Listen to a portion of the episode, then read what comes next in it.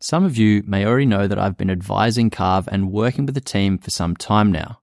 And this year, the team has come up with probably some of the most exciting developments to date.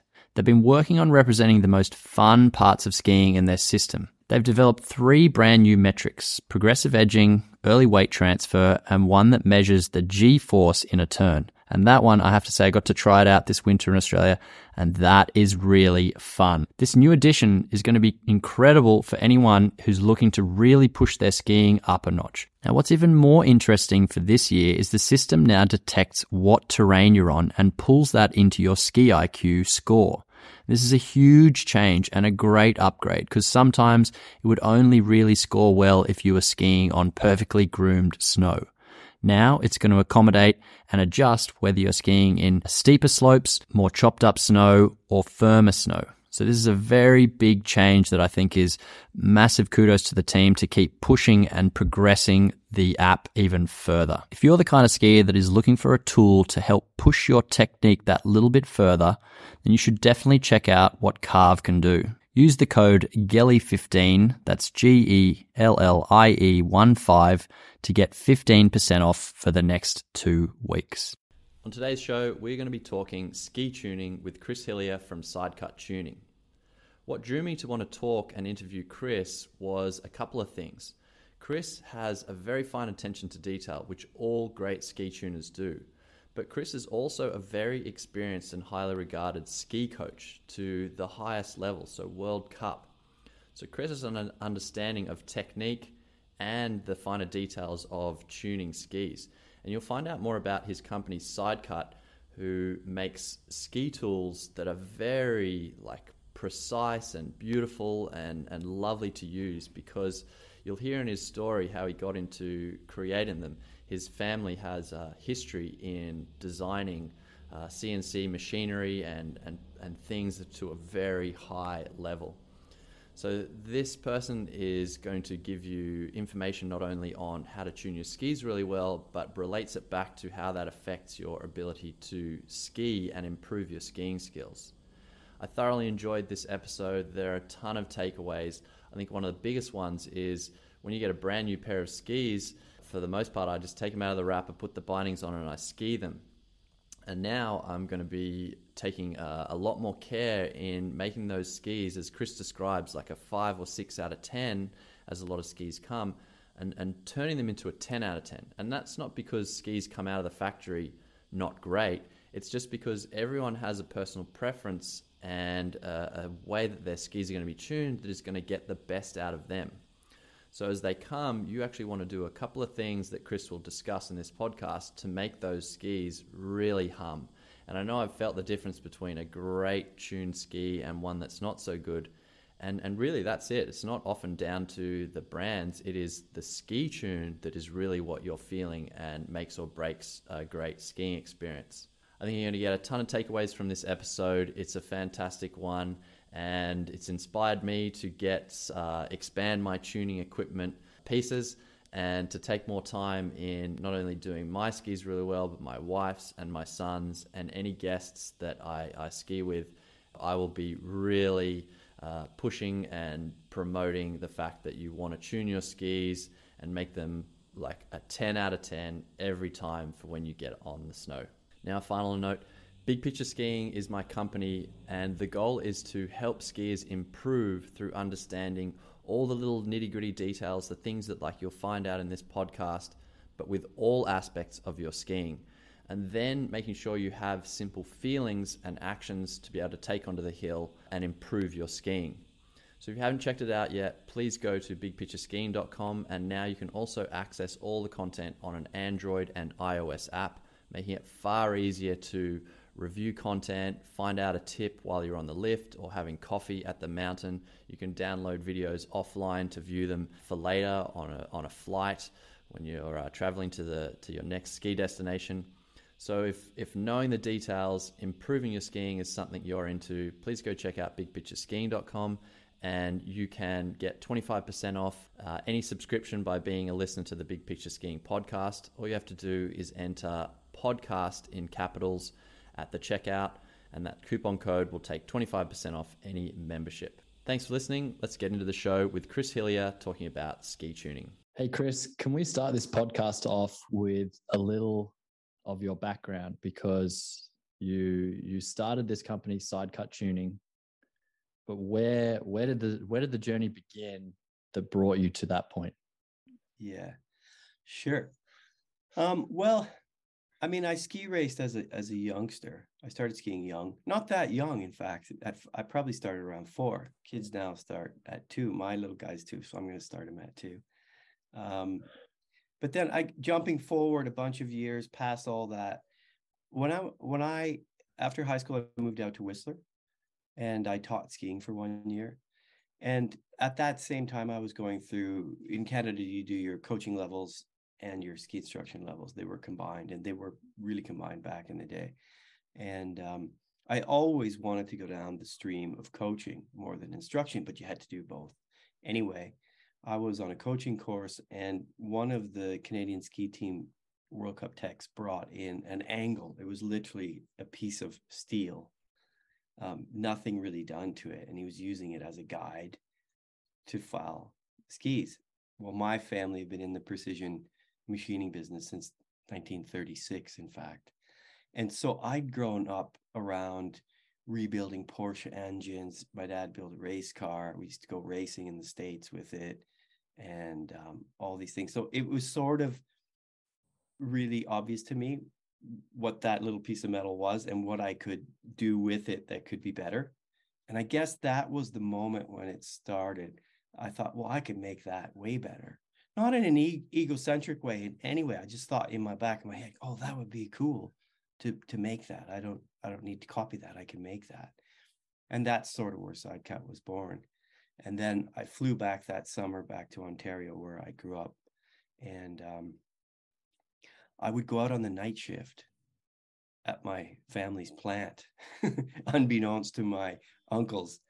And uh, I just started, I started machining tools and get the get the workers in the shop to set up the CNC machines and program them into my ideas and then and then it was sort of just that's when it all started. So what year was that? That was 1990 I want to say 91. Okay. So on uh, you're obviously you're interested in making better equipment because more precision, better equipment can do a better job more easily. When did you realize that like tuning of equipment when you get to a really high level is like a big piece of the puzzle or a big a critical factor, I should say? I think I realized it really young from my father. He taught me how to tune skis. I, would hold it down on the carpet. I had a tuning room from the age of, I don't know, nine or 10. And I'd go down there and I'd put vinyl records on. I love music and I'd play music and I'd tune skis even at that age. And um, he would come down for things that I couldn't do or that I didn't understand, and he would show me how to how to file a ski. And so I always did it by hand without tools. Well, not totally true. There were some tools. I remember an, an old plastic gadget that helped remove the sidewall a little bit, but I didn't really know anything about the the, the strict nuances of you know, sidewalls and top sheets and base bevel. I just knew I had to create an edge and make it yeah. sharp to do the best yeah. I could in the race and then wax the skis. You know, that's that's what I knew. So I got it, I got a I got a feel for it quite young, I would say. Yeah, okay. And and you've tuned skis to what kind of level now, like World Cup level? Well, I last last I'm a coach first. So I was always um, that was my passion. I always wanted to be a coach. I didn't really know what level, but I devoted my life to that. I, I, I went to university and studied um, sports science and elite coaching, um, and um, yeah, I just that that's what I wanted to do. And I got into coaching education, certified many coaches around the world. In fact, started Australia's coaching education system um, ran that for I don't know, I think eleven or twelve years. Wow, and, uh, that was great. So I didn't answer your question one bit there, but um, what level did I have I tuned to? Well, last year I was at the uh, I worked with a British athlete alongside the Swiss ski team, which was a really wonderful experience. I, I worked for many years as a coach, 25 years. I rec- I retired. I'll explain this so it makes more sense. Seven, eight years ago, I retired from coaching, or I took a break. I mean, I was flying 120,000 miles a year. I lived wow. in Austria for, I think, eight years. Norway in the winters for three. And a lot of years of traveling, you know, both both hemispheres. I think I did, I don't know, 16 seasons in Australia, three in New Zealand, and and a lot of years back and forth in Chile and Argentina. And so you know what it's like. It's just it got to be to a point in my life where I wanted to take a break. And I did. And I thought I would just take sort of a let's call it a sabbatical for a year or two. And then I thought I had this idea one day. I was working in Norway alongside the, we teamed up when I was working with this British athlete with the Norwegian team.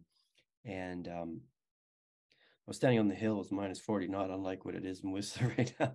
And I thought to myself, I'm going to get in my Volkswagen and I'm going to drive around and and visit ski clubs with my old connections and and teach people how to tune just to get a break from coaching and do something different. I had no idea it would ever turn into this you know. Wow. And so last year, moving forward about seven, eight years, an athlete that I retired with, which was was a fantastic skier, absolutely amazing. He actually, for his age, he was second in the world in giant slalom, um, actually behind Henrik Kristoffersen when I retired. Wow. And then I, I, I, I had enough, nothing to do with him. Just, just needed a break from the sport. And um, then they sort of summoned me back in to coaching over the last couple of years and i went back and i worked alongside the had an old connection with the swiss uh, swiss head coach and as he did and uh, we had a collaboration with the swiss ski team and um, with the goal of qualifying him for the beijing olympics this year last year he did and he came 12th in the combined nice so I'll so tell I you why. Skis at the. I had a technician last year because okay. with coaching you got to have a tech at that level. So I hired a tech from Bulgaria, a really great guy.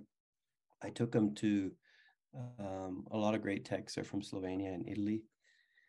I mean, they're from there's some great ones from all over the world. I shouldn't just say that, but at that level, you find a lot of Slovenians and Italians, typically the best ones in the world. And um, I took him down to be trained because I didn't want to train him all myself because I was coaching and I didn't want to have that relationship with him. So I took him to down to um, the south to sea there in Slovenia, across on the border of Italy, and I trained. He trained there um, with a really one of the world's greats, in my opinion. And um, then we brought him back up, and he's and then uh, we used him all season. But because of Beijing and the whole COVID thing and all that, we couldn't get him into the Olympics. We didn't have the accreditation spots, and so I was I was tuning and coaching. Speed so here's technical skis, everything. So what level have I tuned to? That's the highest level I've tuned to. Well, here's why I guess I asked that. I mean, I knew you were to a high level, but I was trying to set the stage for this. When you get to that level, like I'm, I'm not sure how it works in terms of you're doing some training with this athlete that's at the top top of their game they come down the the day's done how does it then go with them talking with the tech and the coach to then what happens overnight with the skis like okay i think we actually need to adjust this i think you'll ski better on whatever it is a different base grind a different uh, tune? Like, how is there something to that? Yeah. Can you explain that process? It, it's I can't give you a, a gen. I can I can't really give even give you a generalized answer answer because it's so specific to different teams. I've worked with so many different national teams, different countries that predominantly I worked for national teams that didn't have massive budgets. Australia, New Zealand. Um, I worked for the Dutch team also men's Europa Cup many, many years ago. They had a big budget or bigger budget. Um, Canada had a decent budget back when I did my formative years of sort of, let's call it elite coaching when I was in university with them. Um, and British and I don't know other teams I can't think of right now, but um, all the teams that have a large staff, it seems to me, collaborating with them and working with them, a lot of the coaches don't really guide the techs. I came from a totally different place from my upbringing and so on. So I always have guided techs or or if or I athletes need to know how to tune skis to a really super competent competent level in my opinion because they then they can describe to their techs what the, the nuances that they want to feel if you can't I, that's I what I want to know. That's what yeah, I want to know because I, I, I want to hear it from your angle, not that, like what yeah. are you like? What are some things can you like probably because you've tuned skis a lot and you understand how that affects the behavior of the ski, and then if an athlete has done enough, they can tell something's maybe not quite right. Like I'm watching the F1, you know, the the Netflix series and mm, all yeah. that sort of stuff where the driver's like, oh my god, it's understeering and like that's the kind of stuff that's going to be communicated and you're going to try and figure out. Am I am I right? 100%. It is Formula 1. Alpine ski racing is a snow version of Formula 1.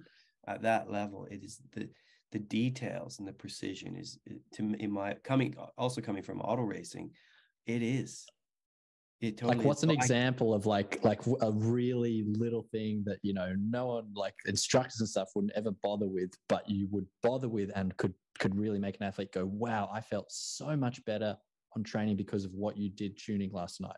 Can you give us an oh, example of one? there's so many. There's so many. Um well for example um like when i started tuning jack skis jack gower was the athlete i was working with last year um, and have for many years uh, I guess all up six or seven, I can't remember. And um, you know, he would say, I would say, how did the skis feel? I'll give you an example. When when the new tech was was took over, and he said, they feel pretty good. I said, well, have you spoken to him? So I would I would sort of guide him, but he didn't really need guidance. When you're at World Cup, you don't really need guidance, but they go down and talk to their techs. I, as a coach, go down and talk to the techs. Some coaches don't, some do. So in, in this particular case that has come to my mind, you know, he'd he he'd come to me and say, ah, the skis, the skis aren't the, the tuning's not good enough. And I'd say, okay, well, let me talk to the tech. And so we would talk and I would go down and watch how he was tuning the skis. And then I would just give, you know, my input on how to do it better because all the tuners are really competent, right? But they have some of them have their own ways, and and and they're and they're and and it might not be.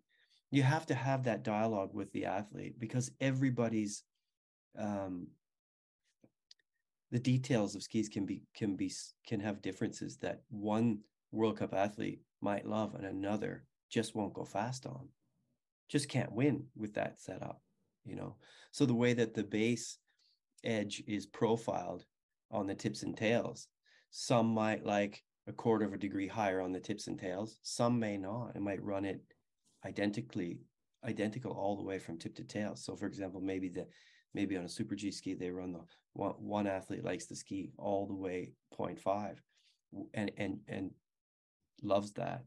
Another skier doesn't like that because he doesn't doesn't have the freedom of expression on the ski or the ski he can't run the line the way he wants to. The ski gets stuck. And so yep. then you can't release. It's like having abs on the car. A good amazing tuner said that to me once and it really resonated with me and that's exactly what it's like. You would feel that you know? Yeah i, any, I know the first time i any any any competent skier look even a beginner absolute this is the thing that sort of perplexes me about ski instruction is that a lot of and this is no disrespect because you know, of course. at all but a lot of the ski instructors and coaches can't identify when the cause of the problem is the tuning. When it's the equipment. You know it's always boots or, or tuning. So if you can rule out boots that could be another podcast. Uh, and and and we've just focused in on tuning. My like there's so many things that that are affecting beginners out there on the hill. I can watch them or powder skiers when they come out of the powder, particularly in, in Whistler. I can tell their base bevel is wrong just by the way their knees are shaking. when they get Yeah. you know, Okay. they got the All wall. right. Well, let's let's get to that then, because I I think we we had a good question, which is, when like I'm about to arrive in America in like a week's time. There's a new pair of skis there waiting for me from the factory, not being touched outside of there. You mentioned most of the time I just ski, and that's just been uh, you know what I do. I get a new pair of skis, I just ski them, and then often I'll feel oh I want to change this whatever, but I'll just ski it. What do you think is a good process to go through to really make those new skis hum? Because I think you even said like new skis come like skiing about like a four or five out of ten or something. Yeah. Like a lot of even though they're like primo, really good ones. What Yeah. what can you do to to make them a ten out of ten for that first day on snow? Right. They again, I, I don't want people to take this the wrong way, and particularly ski factories, because the skis do look primo, as you to quote you there. I mean, they look wonderful to the eye, but they're not. They are literally a five out of ten. So at the at the elite level, you can't take a ski. Even when I'd pick up skis at the factory, right from the race room, top shelf, you have to come home and perform the nuances on it before it hits the snow for that elite athlete. And in my opinion, I don't think it should be any different for someone out there wanting to enjoy the day more and have more fun on their on their skis. You spend so much on the sport and so much on the skis and the equipment, and then that little thing on the snow, you've got it slightly off, and you don't recognize what a wonderful difference it makes to just having way more fun. Forget about how fast you go. It's just work. Everything works better, and you can, and your skill level goes up immediately. That's I think a uh, that's I think a mix, misconception, isn't it? Like you tune things and everything goes faster. Oh no, I'm going to have less control. No way. you have But- way more control. Yeah, You have a way better base of support, platform to balance against, and then you can do you like the fundamental skills of skiing just go. You don't even need a coach for for for a period just to go. Wow, this is amazing. I, I mean, because you know, for for a lot of people, just recreational skiers, it's in their the picture of what they want to achieve is in their head. yeah. A lot of times, So the with- the problem is the tuning. So And so without when you like give them the tuning, it's like they just they- they're like perplexed. My God, I didn't. I can ski so much better. Yeah, well, they just Yeah, because for me, I'm probably thinking a ski that's a five out of, out of 10 is like a 10 out of 10 because I've maybe never had that. I can remember a couple of skis, and you you know Gord Brown, he'd had mm-hmm. his hands on them, and I can just remember just yeah, i i- the word that comes to mind is the skis felt easy to ski, so it's just easier. So I could actually just focus on what I had to do uh, more simply. But if we if we come back to me again and my new skis, you don't have to tell us in detail, but what are say some of the steps? Because I know you've got a great YouTube channel that actually goes through a lot of tutorials on this. You run uh, workshops going around teaching this, but if I'm then to like go and look up these, what are some of the yeah. some of these steps I could go to make that 10 out of 10? Well, well, I'll keep it very simple. I mean, the first thing you're going to do, I'm just holding this tool in my hand. You just happen to have it. this wasn't staged, by the way. Um, this is a this is our new base bevel tool, for example. And and so what I would what I do right away is I check the I, I check the tuning on the tips and tails. Typically from the factory, it's a little bit aggressive. So we we do what's called profile or detail the tips and tails, say five to 10 centimeters from the tip back and from the tail forward. And so you place this particular guide on the ski. So if the factory, I get this question all the time, by the way, my skis, the factory said my skis are on this. Well, have you verified that? And how do you know? and it doesn't really matter because it's it's based on your skill, your strength, literally your strength, how how strong you are, and the discipline of ski you're on. If you're on a powder ski, slalom ski, GS ski, super G downhill. But long story short, you can watch the videos and learn more about that. But um, long story short, you want to do that on the tips and tails. So, for example, I don't think there's anything wrong with what what, what you're doing. You try the skis out on, on snow for I, I don't I wouldn't say four or five days. I would say four or five runs, and then they would go to the tuning room. At the highest level, they don't even get a chance to really try them. They get they get what I'm about to describe to you done prior to they even hitting the snow because we know that they're going to want that.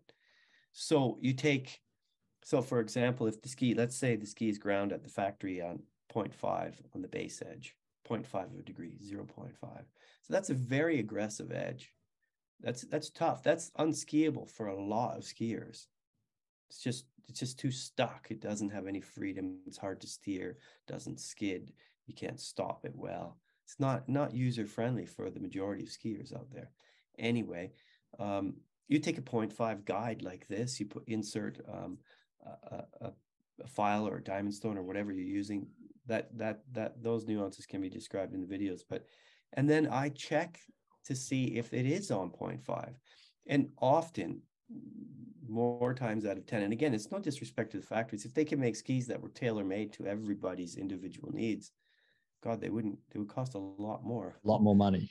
A lot more money. And you can't really i mean they're they come out of 5 out of 10 and that's not i don't think that's um disrespectful. Skis no, were made most, yeah most of the time i'm, I'm enjoying, enjoying it. Yeah yeah. And we have to tune them every single day you know.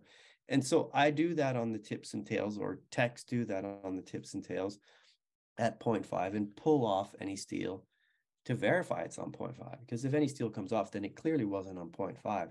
And before I said 0.5 is very difficult to ski. So if it's less than 0.5 and it's say 0.3 or even less, that's unskiable to the general public, literally. It's not a nice feeling at all. So you want to make it 0.5 on the tips and tails or, and then go test. And then if it still feels too grippy, too aggressive, I'm just talking about the base edge right now too grippy, too aggressive. The beautiful thing is you can come back to the tuning bench and you can do the tips and tails on a quarter of a degree more or 0.2 of a degree more, do them on 0.7. You know, and and that's sort of what you do. You test and you you change these little nuances. The beautiful thing about the base edge is unless you hit rocks, you leave it for the season. Or in your case, you're probably skiing 120 days. You, you're gonna have to regrind your skis probably once a season for sure yeah. nice if you're and i like that point that you said like if i was first time doing this just check it. And then i could experiment with having like i don't know three centimeters of of like a 0.7 base bevel or like if it's already at 0.7 a, a one base bevel. And then oh i like that. Maybe i could test a little another centimeter further and, and like it's going to be an individual thing um, yeah it, it has a huge impact especially on on all levels elite level obviously massive. Um you know it's that description i gave you before like having abs um the skier can they can really attack with the line. They can run really deep with confidence. But if the ski is feels like it's railing you don't have any confidence. See carving and railing are two very different things. And and so and, and so that's a really important thing to understand as well but we won't get too technical on this but, so we uh, got check the so we got check the base base bevel. Check the base and i've done that. Now what should nuances. i and, and again that's a lot of people say to me hey i don't want to touch the base edge i'll let the ski shop do that or i just do the side edges. The thing that impairs skill development or that affects skiing more than anything else is the base edge So this is this is amazing thing that people don't know, especially powder skiers. Like you think in the powder you don't need any base bevel, yeah, but you still got to uh, unless you're totally backcountry skiing. But even if you're on the side of a, you know, the side cut, like, yeah, going out of bounds, yeah, yeah, yeah. You hit there's, some hard stuff. Snow. If your base bevel's off and and it's grabbing and and your skis are starting to do all this, well, that's a very unnerving thing. I I can't stand that. I want to be able to grab and jump in or whatever I need to do to have know, a good time in that couloir, for example. I'm, I'm talking powder skiing now or, or wherever I am. And the same thing applies for, you know, for younger kids, younger kids to make it easy for them or the general public who are intermediate skiers. You really want to make it easy for the ski to turn and to build confidence and motivation on the ski so they have have fun or otherwise skiing's not it's just it's just it's frustrating you know yeah i think I, I, was telling you before when we were lining this show up it was those skis actually the the Völkl gs ones there yeah i i bought them off someone a racer who actually never skied on them and they were they'd been tuned, and I skied on them, and they I couldn't they they, they were railing like Yeah. they I couldn't carve them. Like the end of the turn, the ski would just grab and it, it was very unnerving, as you said. And I went and took them to a shop and they said, Oh, I think the the structure in the edge. I was like, okay, I didn't know that was a thing, but then they so they ground it and and uh, or like redid the edges. Oh, the edge is too sharp at the tip and the tail, and Yeah. they did all these things. It still skied the same. And then like uh, one guy just reground the whole like base, and actually the base seemed to be the thing that was making this thing track straight, and I couldn't kind of guide it a little bit. Mhm. Maybe we could now talk about like I don't It know, could- it- jump it, jumping. can be, you know, if you have a very, very linear grind, very deep and linear, it affects That's what it way- was. It affects the way that the ski tracks a hundred percent.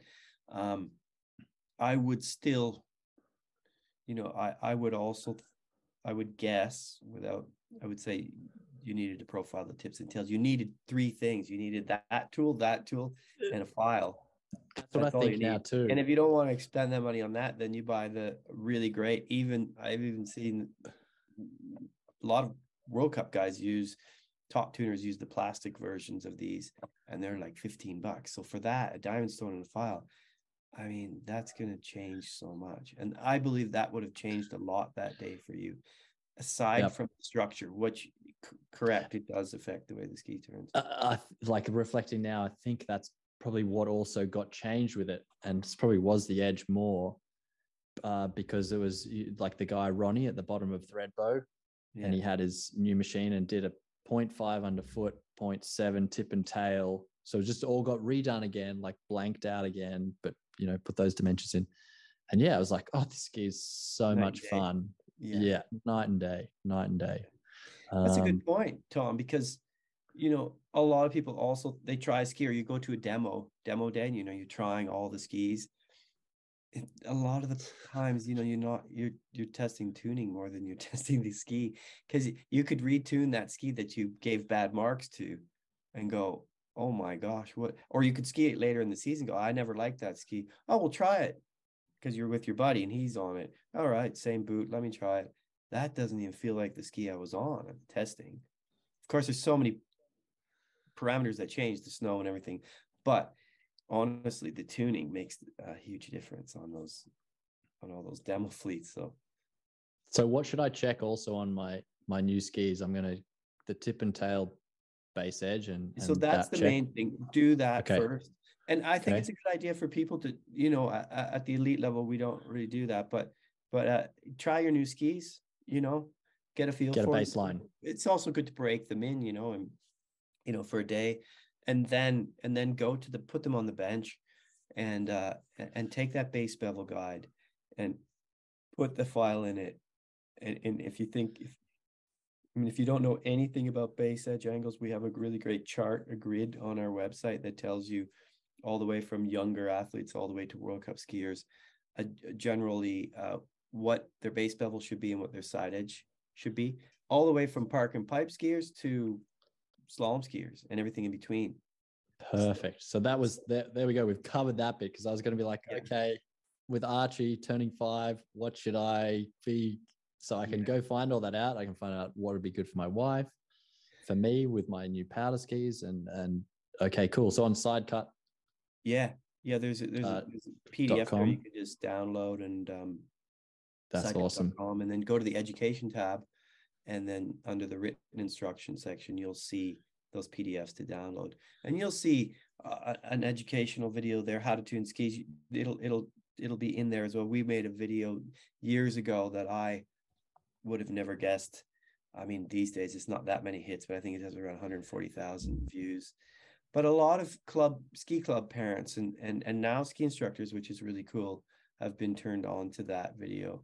And um, we made it you know close up so you can actually we, we built it so that it's just 10 simple tools and uh, that's our intro tuning kit on our website i'm not this is not a sales pitch but i'm just that's a fact that's how No, I think that that's- video. Yeah, I think that's To good to know because I I want to get into that as well. Yeah. What what are the basics? Um, and and quickly, sorry to cut you off there, but I was just thinking, I know you're you're an educator first, like you love that's your thing, you love educating. I just now I'm like, oh, I'm interested now to go ski these new skis for half a day, take note of how they feel, and then when I go tune them, see if I can feel in the tune some things maybe I was like, oh, I, I kind of sense that or whatever. That'd be a really good learning process instead of just handing it off.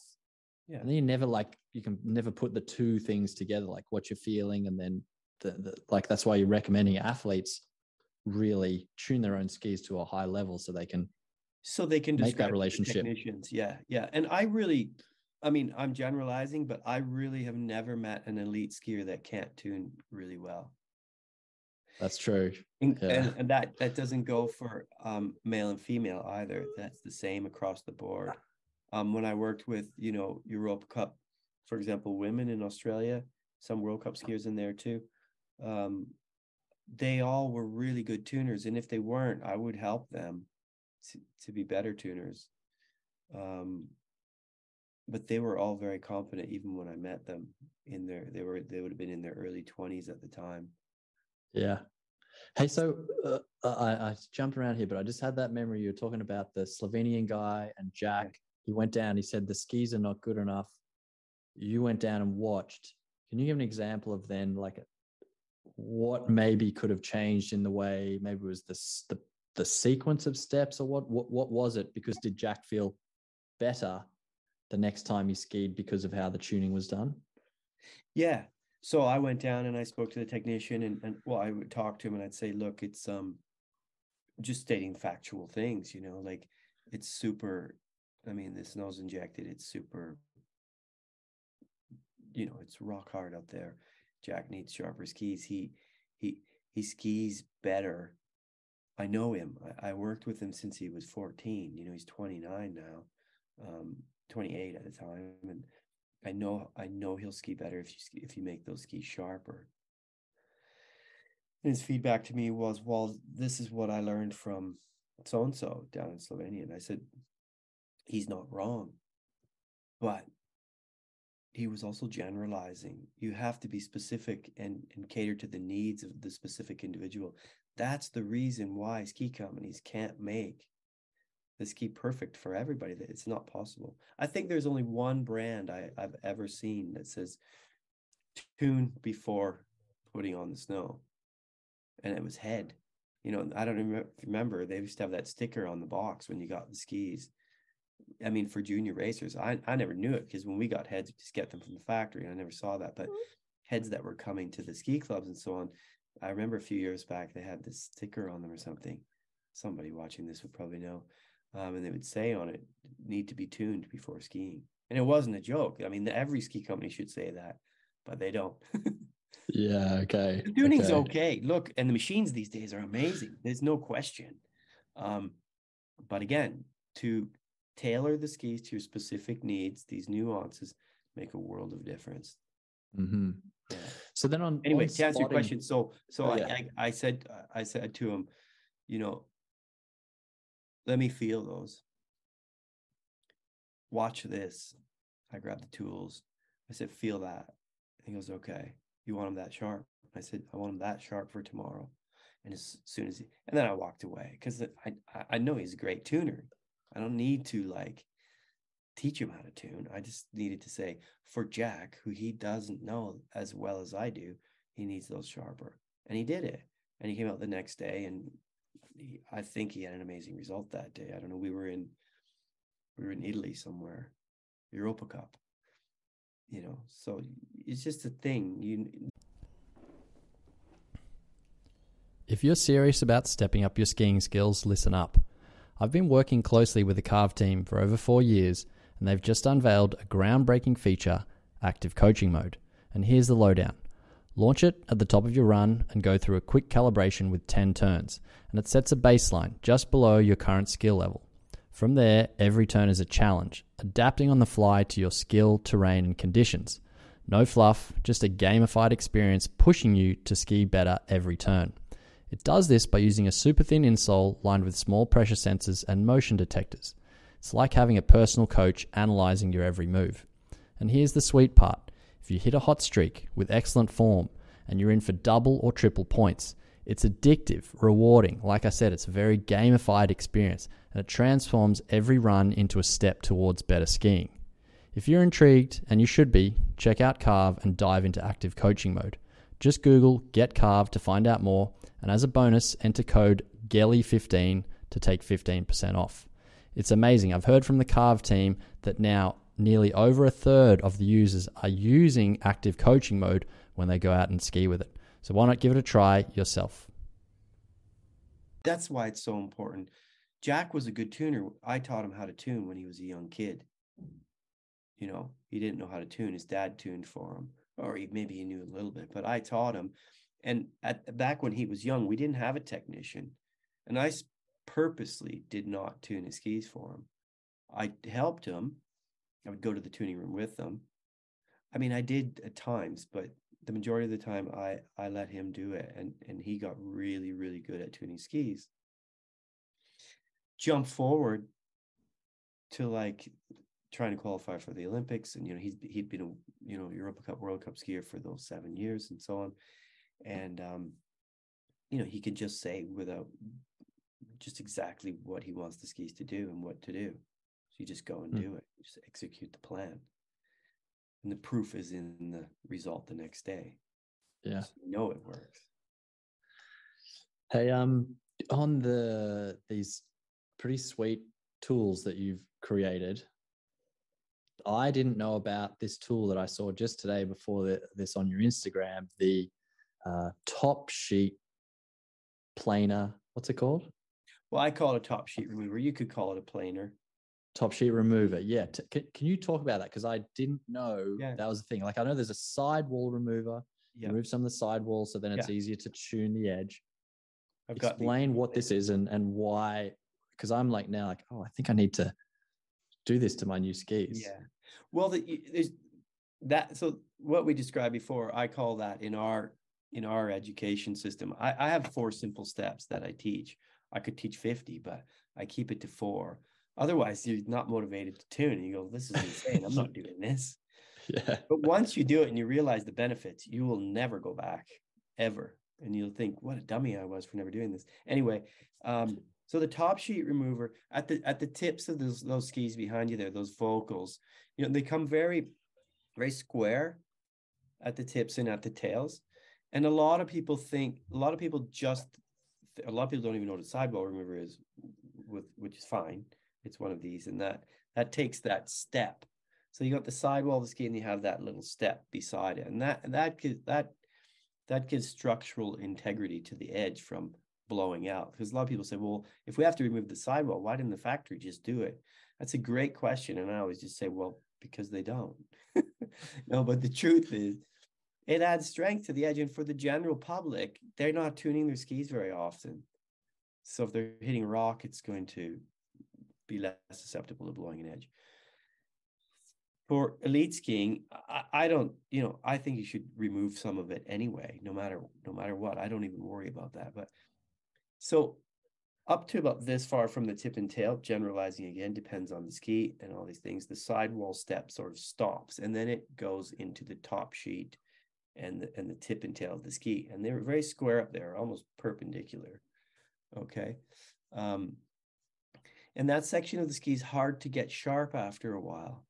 So you have to profile that tip of that ski and the tail of that ski for two reasons to be able to get the effective angle that you're trying to achieve. So, for example, if it's two degrees on your skis, that's sort of the default these days on most skiers, general public. Um, you you you may have a hard time achieving that because you're going to get interfered with by that top sheet. So the the the top sheet remover you can see i don't know if you can see that on on a zoom call but uh, yeah. it's a huge angle. It's so, so this doesn't hit the edge at all the steel edge of the ski. This this puts a an angle on that front of that ski so it initiates better releases better out of the turn there's less drag and friction in the snow when it's carving through ice and but the main thing is you can really put that effective angle. And when you get up into like slalom, World Cup slalom skiers that are going four degrees on their side edges, you need to you need to have that material out of the way. Otherwise, you get interfered with and you can't get that edge. And that's also, I don't want to jump around too much here, but that's also why on file guides, you don't want to, you don't want a spring clamp, in my opinion. We used to use them, you know, those things that hold the file Yeah, yeah, on the ski. yeah. We have these things called trigger clamps. And with a trigger clamp, it, it locks it right down. You got to think of a the spring on a clamp. If your sidewall isn't removed correctly and or if your top sheet isn't removed correctly well that file is going to follow the contour all the way up without you knowing and open Right. in the jaw of that spring clamp whereas a trigger Yeah. clamp you're going to know because it's locked and it won't move and it's going to hit so if you look at the teeth of the file if there's anything other than steel coming out of that file well you have to stop that process right down there pick up either your sidewall remover or your top sheet remover and and do more details you know so Yeah. that's a really key thing to know Yep. That is because I've got one of the um I've got one of your trigger clamp guides, but Mm, it's just for for like a three degree. And then the other one's just a normal two degree, which I use usually just use that. But that's interesting because I was tuning some skis just a couple of days Yeah. ago. And yeah, that's it, it, makes a huge difference having that clamp Mm. on there it really does and consistency. you get perfect consistency and if you're going to get into this you you may as well do it right you know Mhm. it's, it's that much easier to do it right than to do it sort of halfway Yeah. and and with So really good tools you, you it's it's so easy this is the other thing tom like it's not a difficult thing to do Yeah. but people it's a daunting thing i admit it when you start because you see all these fancy gadgets oh gosh i'm not good with my hands you don't even need to be honestly Mm. you just follow these four steps that we've created i mean i've watched all men women boys girls everything everything everyone can do this you know. We're teaching kids to tune from you know the some of the you know using a diamond guide for example is a great way to learn the motor motor mechanics of and then they can graduate to using the file guide later. Because you the the you know messing up with a diamond guide which is a diamond disc on top of a guide is very inconsequential. Like you know if you're wearing a protective glove on your hand cut protective glove even if you slip off the edge you're not going to damage the edge and you're not going to damage your hand if you've got that thing on. But if you give a nine year old you know one of these who doesn't really know what they're doing they don't have the dexterity or the forearm strength to really have a precision or a feel or really an understanding. So these Yeah. tools, these diamond guides are really great training training tools for kids. And and just for everyone you know a lot of skiers are now putting these in their pockets and and you can tune right on the right on the hill or kids put them in their packs and they take them to the start. Because a lot of kids don't have two pairs of skis you know it, it's ski racing is not that economical. And so at the younger ages they they can't they don't have the luxury of warming up on one ski and then having the race ski. They ski and train and race on the same skis so after ski. four runs of on really hard snow that edge is compromised a little bit prior to getting in the start gate for example so after three four runs they can just they can just get that geometry back to that acute edge and boom they're And I'm sure I feel that because I uh, I've sometimes done that, or even like in Australia, Thredbo, just at lunchtime in my locker, Diamond Stone. It's not just a placebo thing. Even though the Diamond Stone is not a file and it's not cutting it, can you explain like why that's even just such a great? Even if you just outsource the edging to your to your shop, yeah but you bought a diamond stone with a guide what are the benefits there because I, I think it's a really important and such an easy thing to do and it prolongs it but can, but can you talk to the diamond stone maintenance i guess Sure. Well, another, I'll put it to another way. I think I touched on it there, but I don't want to, I don't want to take from, this is a quote from another great tuner and owns a, a great shop in town. He said to me one time, you know, tuning is like, you know, it's geometry at the end of the day, isn't it? And I said, yeah, that's a good way to put it. And you want to get that geometry, you want to get that acute angle. Well, just running a diamond stone back. If you sharpened your skis yesterday, for example, and you go out and you run three runs on hard packed snow or really hard or five or six or 10 or whatever it is, those skis are not going to feel the same on run number three, four, five, six, and so on. They're progressively going to get worse. You'll start to lose, you won't have the same precision you had when you started. Let's put it that way. If you were to carry just a simple tool like this, assuming all the other parameters are out of the way, the top sheets are done, your base bevel's great. The the daily maintenance of just doing just diamond guiding your skis, which takes a minute per edge, literally 60 seconds times four, because you got four edges, game changer every day. And that's what a lot of people don't realize. Yeah, admittedly, the setup of a ski, brand new ski, takes an hour and a half for sure. And and the and the, and the mechanism that the the diamond stone is like doing to the edge is it kind of like knocking it, cleaning it up, and putting that that point. That yeah, you're putting that you're putting that acute angle back like a knife point. You're putting that back on, for lack of a better way to describe it at the moment. And yeah. it, it it's um you know you get that you get that edge hold again and you get that confidence back and you you know it's a it's a really important thing you know for skiers. And if you're like if you're if you're if a lot of ski instructors are watching this and you're doing your ski instructor exams or you're or you're ski racer watching this or you're just a recreational skier it's all it's all pretty much the same in my mind because it all relates to having fun and skiing better you know, for the elite ski racer, it's certainly having fun because they're having a lot of fun, but it's about winning. You know, they want to win at the end of the day. It's a time sport from A to B. They want to get there as fast as they can and try to be on the podium. And, you know, if a skier, that's why, you know, you go to Chile in the summer and World Cup slalom skiers have five or six or eight pairs of slalom skis on the snow for one athlete because they only do one or two runs on each ski because the edges are compromised after those two runs.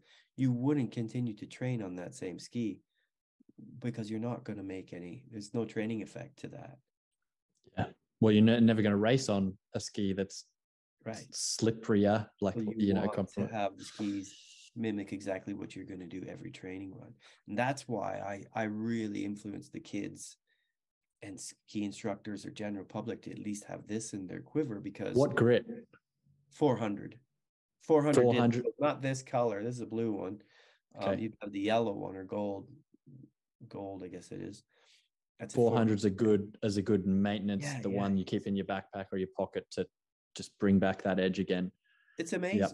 it's amazing what you can do. You know like when i'm free skiing like i remember last year um my wife and my son, we went on in between in between competitions. I was living in Austria last winter in a little town called Zell am See. And at the end of the season, I actually still had the motivation to go skiing because I hadn't skied that much because you don't ski when you're coaching. And uh, I took them and I wanted the little guy to go skiing. He's way too little to ski, but I wanted to hold him, which you're not really allowed to do, but I wanted to anyway. Anyway, long story short, I I did all my tools were in our technician's truck, but I had a I had a little quiver with me. My school skis were all set up, so the all, the only thing I really needed to do was after at the end of each day, and that'll you can do that for two or three or four days, and you bring that effective edge back to three degrees. I think I had on those edges, and uh, it just it's a game. It's it changes your day. I mean, it's so it's really not fun, even on medium soft groomers, even powder skis, you know, the good guys are all tuning. I mean, Daron Rahlves is a perfect example. He he's he's such an ambassador to the sport, and I really, I really think he's a champion, not in so many ways, because he's he, he's one of the greatest downhillers, super G skiers, um, you know, ever. I think, in, in particularly in the United States. But he he's just he does he can do anything. Then he went to skier cross, and then now he powder skis with his son. He does big mountain stuff. Takes him to Alaska, and he said to me, "I tune I I tune all my powder skis just the same way I tune my race skis." Yeah, That's I mean, cool, there's a reason a guy like that's going to say that, and all yeah. the World Cup guys say that. You know, I I've talked to so many of them that with their powder skis. They tune them all. They want them to be the same. Yep. It's funny because don't I mean I don't know you come across this, but it, at times sometimes people are are proud of the fact like oh yeah I tuned these like last season. You know I'm fine. Look at me get around and like I think that yeah, like sure you can, but yeah, you're just leaving something there that's making you work harder. That's oh, all yeah. it is. You're, you're, definitely leaving something great on the table for to be taken. yeah. Um, yeah, I don't understand that, but sure, I think you're right. There are a lot of people out there like that. I don't really meet people like that so much. I just meet people that just don't know. They just how important know. it is. They, they don't know yep. how important it is, or they just never you know it's a thing you have to start like anything else and it's a bit of it like i said sort of alluded to before it's the daunting thing to start but once you start people are afraid they're going to damage their beautiful thousand dollar skis. I get it. I totally get it but with good tools not the plastic jobbies that you're going to buy yeah. Back to the competitors uh, you know?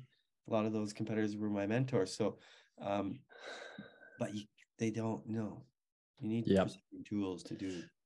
Like I can I can speak to that because I I was introduced to your stuff from Gord Brown, who was an ex-Canadian uh, national team coach and takes great pride in in tuning. And he he gave a workshop to uh, the group of people I was skiing with uh, that season and and used the stuff. And we all got to have a go at, at using it and we, we all could then order some stuff. And I do remember that. I just remember feeling, wow, this is such uh, like much more of a pleasure to tune my skis. It was easier to do. I also liked my gear because it had this shiny anodized look. It didn't wasn't just like I don't want to say like yellow, but you know, like it wasn't just a. It looked they looked nice. So I really uh, appreciate that about it. I can I can test. I can like, you know, say that it really makes a difference. Uh, and I've still got the the the tools today, and they're and they're still going strong. Um, so what what would you say is a good minimum if people are going, yep, I'm in. I'm I'm going to invest in a, in in some home tuning equipment. What's the yeah. what's the minimum? Um, well, first of all, I have to give. Um, I didn't know you know knew Gord so well, but I have to say you were in the presence of one of the world's greatest motivators and so Definitely. that helped you yeah. he, isn't he a great motivator he was yeah. he was also my um he was also my mentor coach for my level four so um gord trained me not in ski tuning but in coaching okay and, uh, yeah. when i was young in my formative years and he, he, he he's a wonderful guy and i i guess um i owe him more uh I didn't know he was such an. I knew he was a big advocate of sidecut, but I didn't know it was that good. I guess I'll need to send him a care package for Christmas. um, anyway, moving on. Uh, your question was um, the, the minimum basic, basic setup. Yeah, the minimum basic setup. Well, just like if you want to keep it really economical, get a file, 150 mil, or the 250 mil, either or. 150 mil is a bit more user friendly. Are you saying that that's the length of it? The length of this file. Yes, 100. You'll see it on our website, sidecut.com, yep. under the file section.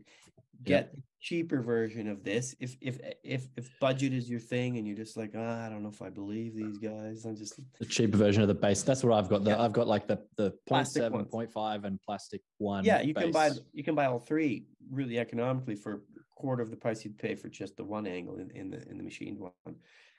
Um, and that's what you would do for step one and and have a diamond stone. Go with the 600 grit diamond stone, the black one. Okay. Three tools. That's all you need for step one. Step two is really, which is top sheet and um, sidewall preparation. I call it. You can't really go. A lot of people think, well, I don't need to do my sidewall. I'll get the shop to do it. Well, you do because as you tune, your edge will start you start to wear away your edge and you'll you'll soon meet up with your sidewall much faster than you think. This tool stays on my bench all the time and i'm using it every time i tune um, for a little bit. You'll find you're using your sidewall tool all the time. It is an expensive tool. You kind of can't get around it but you need a good one. Um, otherwise you get chatter marks in your sidewalls and you just make a mess of it. You want one that cuts it you know ribbons and the technique is really important so watch our videos how to do that that's you need that for step two. You can't go without it. Can you go without this top sheet remover? Yes, you can. Now, what I was explaining before is is more high end. Do I think does it? Do I think everybody should do it? Yeah. Will I do it to my my son's skis probably. Um, yeah, I will. Um, I can't wait to tune his 70 centimeter skis. I'm going to really experiment with things with him.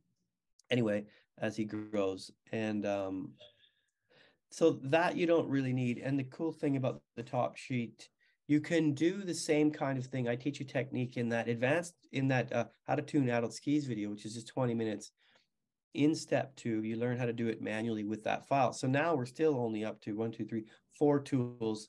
You move to step three, which is what everybody sort of knows how to do, which is tune their side edges. You need a file, a 100 mil file like this. The cut 14 would be your most user friendly. And you need 14. Okay. Cut 14. And that, that number, that that numeral just uh, identifies how many teeth per centimeter. That's all that okay. means. We have cut 10s, 14s, 15s, and 16s. Anyway, and a file guide. Okay, so now you're up to three, four, five, six tools. And you should have a diamond stone. If you wanted to go really minimal, you could you'd use the same diamond stone you use on the base edge. Now we're still at six tools. You know, and you'd want to have a gummy stone. So there's seven tools. You'd want to have a little brush to clean out your files. There's File. eight tools. Um, you could get one at a hardware store. You could use other methods, but you know, like the intro kit has a gummy stone for removing the burr at the end, but you could also use a diamond stone for that. And that's, I guess, that's the ninth tool. And there's one more tool in our kit. Um, well, in our in our intro kit, you get a diamond guide. So we use this as the as the filing unit. The file guide. You probably can't see any of this very well. No, I can see. No, you can. Okay. And um, and the diamond guide to polish. I like to file with this it's a dedicated used tool for sharpening, dedicated tool for final sharpening and polishing. So you're not switching things out, so things become very efficient. But if that's not a concern for you and time's not a concern, you could do this all in about with about eight tools. It's not that expensive, to be honest, even these high-end precision tools. And and then step four is just waxing. So you need an iron, you need wax, you need Scraper. get away with one brush, but you kind of need two, one for cleaning yep. and one for finishing the wax, and you and you're mm-hmm. done. Set of yep. vices. You don't need a fancy table. Um, you can cl- you yep. can vices or clamps. Some people call them on on any table, really. You know, I think. Uh, I mean, you know, when people, I always remember. Do You know, Tim Ferriss. He's a podcaster yeah. and self experimenter and you know business entrepreneur guy. I always remember him talking about this concept of like I can't remember exactly how he said it, but it's basically the the value given how much you're going to get out and use something. So you might feel like you're outlaying a lot of money initially and it's expensive, but when you spread it out over time, how much you're going to use and everything, it's actually kind of cheap versus, you know, you might think coffee's cheap, but when you buy it, once or twice every day for the whole entire year, yeah, you know, it's really expensive. Whereas you look at like a, a tuning kit, you buy it kind of once and it lasts a long time and, and you get a lot of value out of it.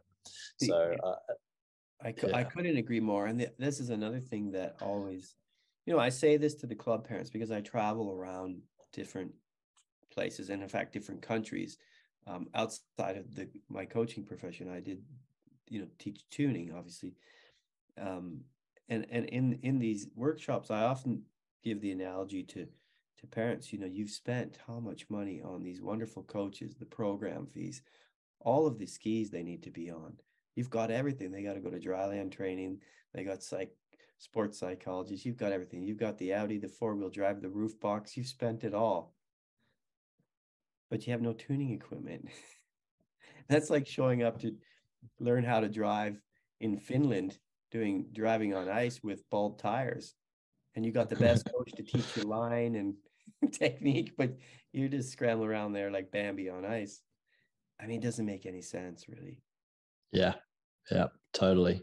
We haven't talked much about the about waxing, but it sounds like eh, I mean, it's important obviously so the skis glide. But uh it's like the the waxing part do you want to speak to that and and maybe yeah, why sure. we've spent more time on the edging like that like that the edge is a platform part like that's really what's going to make or break you your skis could be wonderful and glide, but you know, if you're slipping because you can't grip, that's probably why we spent more time talking about edges and so. But yeah, maybe you want to speak to waxing. Yeah, from a from a you're right from a skill development perspective, where where I think you're coming from, being a great skier and a, a great ski instructor and educator yourself, you you know if you really want to get the most out of your clients, I would my advice to any ski instructor would be get their skis tuned or tune their skis for them and bring them back to them the next day. That should be part of the service. anyway, um, I mean, if you really want results, that's that's going to really help you, so you can focus on you know technical and tactical things and, and equipment not be the impairment. Um, yeah. But but um, um, I digress a little. What waxing? Waxing, yeah. So waxing at that level, at the elite level, is really important for obvious reasons. But I always use the analogy, like for for us, just general skiers having fun now. Um, the tuning, like if you were to compare it in, in a ski racing sense, the tuning literally makes tenths to seconds of a difference, literally from what it comes from the package to what you can turn it into, whereas the waxing is literally hundreds. And as general public and as ski instructors and teachers and just out there having fun and, and skiing powder, we we don't care about hundreds. We don't care about seconds. So the waxing is important only to protect the base. And protecting the base is actually super important because if you don't protect it, you know, friction is going to get the better of it. And you're going to prematurely have to grind that ski more often than you need to. And then you got to start this whole procedure all over again and start these four steps. The beauty of tuning is these four steps is steps one and two. Once they're done on a brand new pair of skis, you're not probably you're only going to detail certain things throughout the season on steps one and two. Um, step three is the one you're going to do every day, which is the side edge, getting it, getting that ape, getting that acute angle back, and then you're going to throw some wax on it, and then you're off. You want to protect that because because the base will start to change throughout the season. If you you know friction it'll wear away on uh, you it'll you, you can burn it beside the edges and the only and it'll start to ski funny even if the edges are the side edges are sharp but the ski will start to do all kinds of funny things on you because the base isn't true anymore. The other yeah. thing that will happen is that the beautiful structure that the machines put in the skis that eliminates suction and allow the ski to to glide better you'll eliminate that by not waxing it because the snow. well, I didn't really ever think of it that way as protection. I always just thought like it just makes the ski glide. So that's of course it's really well. Yeah, but but that part now I'm just more sold on waxing more often because I don't want to go back and have to do steps one and two or all that stuff as much again and uh and keep those skis running yeah and longer. It, so. it, it is a big thing. It's a massive thing, and um, a lot of people don't realize that they just tune, and a lot of ski racers too. By the way, they just tune their skis and they skip step four. Um, they skip waxing because they just run out of time. You know, in a practice, you know, it's a thing. You run, it's normal. We run out of time. So, but a ski racer does. It's like showing up to hockey with dull skates. Nobody does that. I don't think so. Yeah, yeah. You know, and and and good you know ski skiers should not do should do this. And a lot of people are listening to this probably going well where i ski it's soft. Try this. It's, it's really game changer. uh, uh, yeah i can add testament to that because when i learned all this stuff or the importance through gord influencing me it was in silver star. Yeah. And you know that snow there. Most of the time is like skiing on silk. Yeah, yeah. so but right. but i could feel it and he would he also speaking of part of the service when he would take the guests out guess what? He'd be taking their skis home. He's like this is not good enough. Tomorrow you're going to have a better day because i'm going to tune these and lo and behold every guest every guest just thought Gord was like the man. Yeah exactly because he made their experience better with, with all the things he could control. Yeah. So yeah. Yeah um, definitely I had a good po- point there with what Gordo was doing. Um, yeah, also like you, you know, if you're skiing bumps, if you love to ski in the bumps or the ski the trees and they're tight, and you know, it's not always beautiful powder in the trees, or if it is, it's gone. At least around here, it's gone in an hour. and you're down to that hard pack in between the trees or spots of powder mixed with hard pack or like i said before you're coming out of the powder back on the groon runs runs onto that marbly snow and then if you're at a mountain like a coastal mountain geez the the snow at the top is like nothing at the bottom it's like skiing 10 different conditions so you really appreciate tuning your skis properly you know you want to you you want to have fun with all your turns not just the ones in the powder or just the ones on the ice you want yeah. to wherever you go, steeps, everything. So that's yeah. why it's really it's a fun thing. It's very rewarding thing to do. You know, it's quite therapeutic as well. You know, you take ownership of this of this sort of like I kind of call it like a, it's like an ancillary skill um, for for the younger athletes, but for all of us. And you know, and and if you're a recreational skier, you you know you just get you make this part of your regime and, and it's just it doesn't take long. I mean you can tune a pair of skis in, in 15 minutes. I told you before it takes an hour and a half to set them up. But especially with the waxes that are out there these days there's lots of wonderful waxes out there but nanox is one made in Südtirol just over the border of austria in italy there. We've been using that wax for with great success for 15 years now. And it's nanotechnology wax which is amazing. You can scrape it while it's still warm. That's unheard of in the waxing industry. So you're scraping while the other ski's just on the wall. You don't have to wait a long period of time. You're brushing right away. You're off. There's less mess.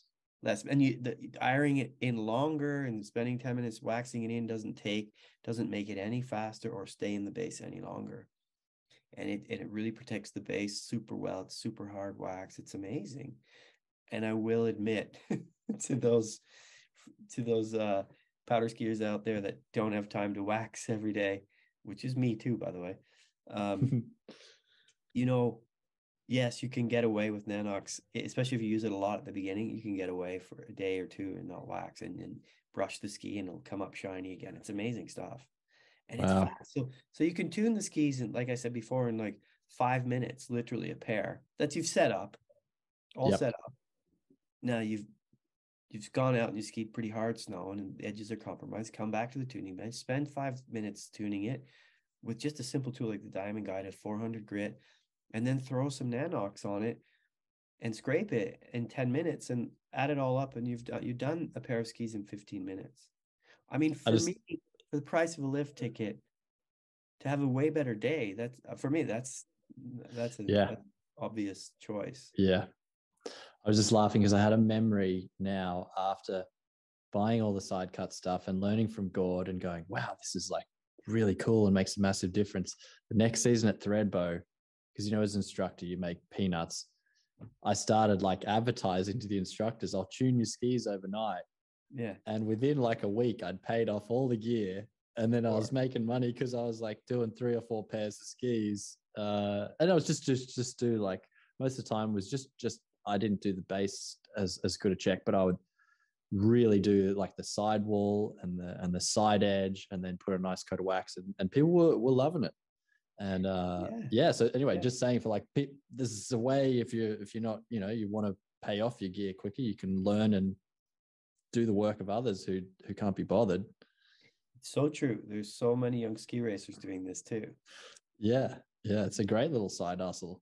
yeah, yeah, and everybody, and there, there's there's more proof that it makes a difference, or they wouldn't get you to do it. Yeah, exactly. Yeah, I started, and then I actually got uh, I pissed off the local tuning shop because the people in the lodges started going, "Oh, I can." This guy's like tuning it for for less, and he brings it back the next day. So I had to sort of just do it only for instructors after that. But um, yeah, like it was, it was people were appreciating it. Yeah, I think there's you know, I, I hear that sometimes that the, the tuning shops get upset by by this and and I don't really understand it because the tuning shops are essential, critical to the ski industry, but so is all the tools.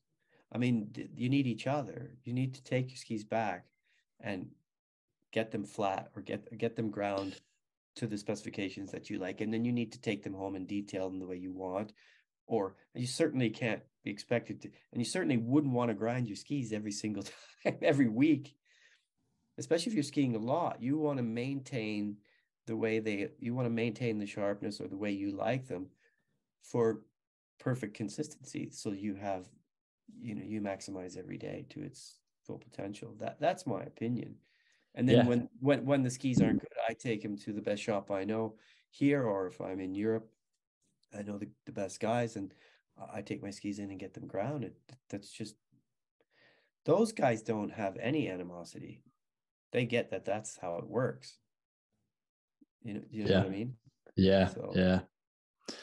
Hey, Chris. Um, sort of r- wrapping up here.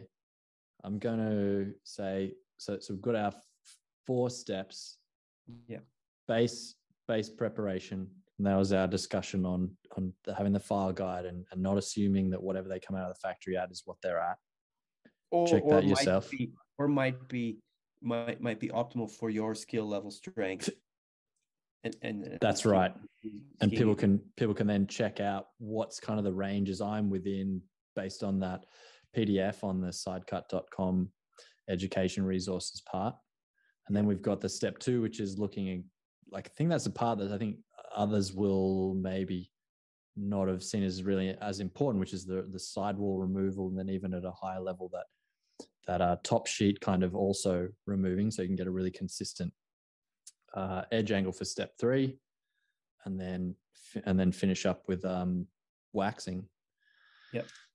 that's been really helpful. Like super cool. I'm motivated now to to be more involved with my tuning again i, I sort of dr- dropped the ball. I think when you as you know when you have kids you sort of your time starts running out but i'm more interested in finding time to to do it. And and i know with archie's kids being five now i know when they're tuned nicely he i can see him really trusting that that Yeah. ski a lot more. And and i think kids get like that that part I, i've just realized i don't i think a lot of kids the people don't give their kids a good enough tune at that level. God, and that's so really important, yeah. in new miss zealand like it was so hard this yeah, they're impaired so by the it's- tuning. Yeah. And so i just I, I was doing it quite often in new zealand this season because the snow there you know you get that melt freeze and Yeah. he wouldn't he'd be scared because he couldn't grip but um tuned it and yeah he was able to start trusting laying it over more Yeah, it's amazing. You know, when you dial in the equipment, also boots are a huge thing. Boots and tuning are are, you know, you save a lot of time for coaches, instructors if you can get those things dialed in first, and then you can really make some massive.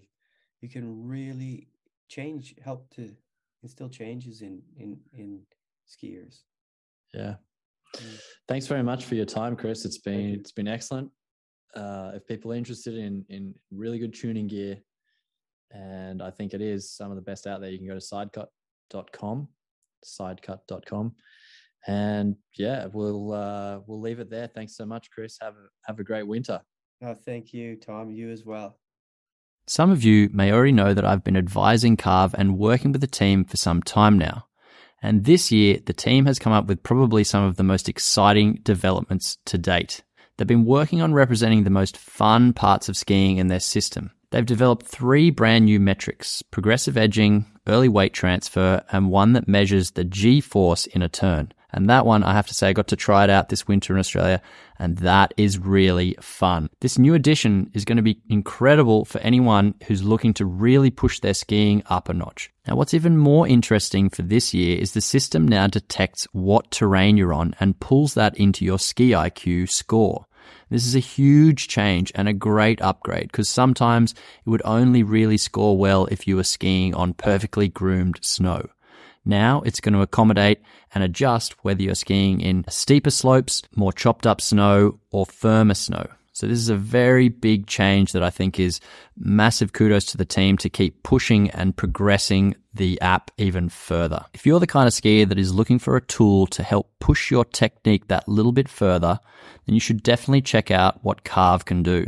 Use the code GELLIE15, that's G E L L I E 1 5, to get 15% off for the next two weeks.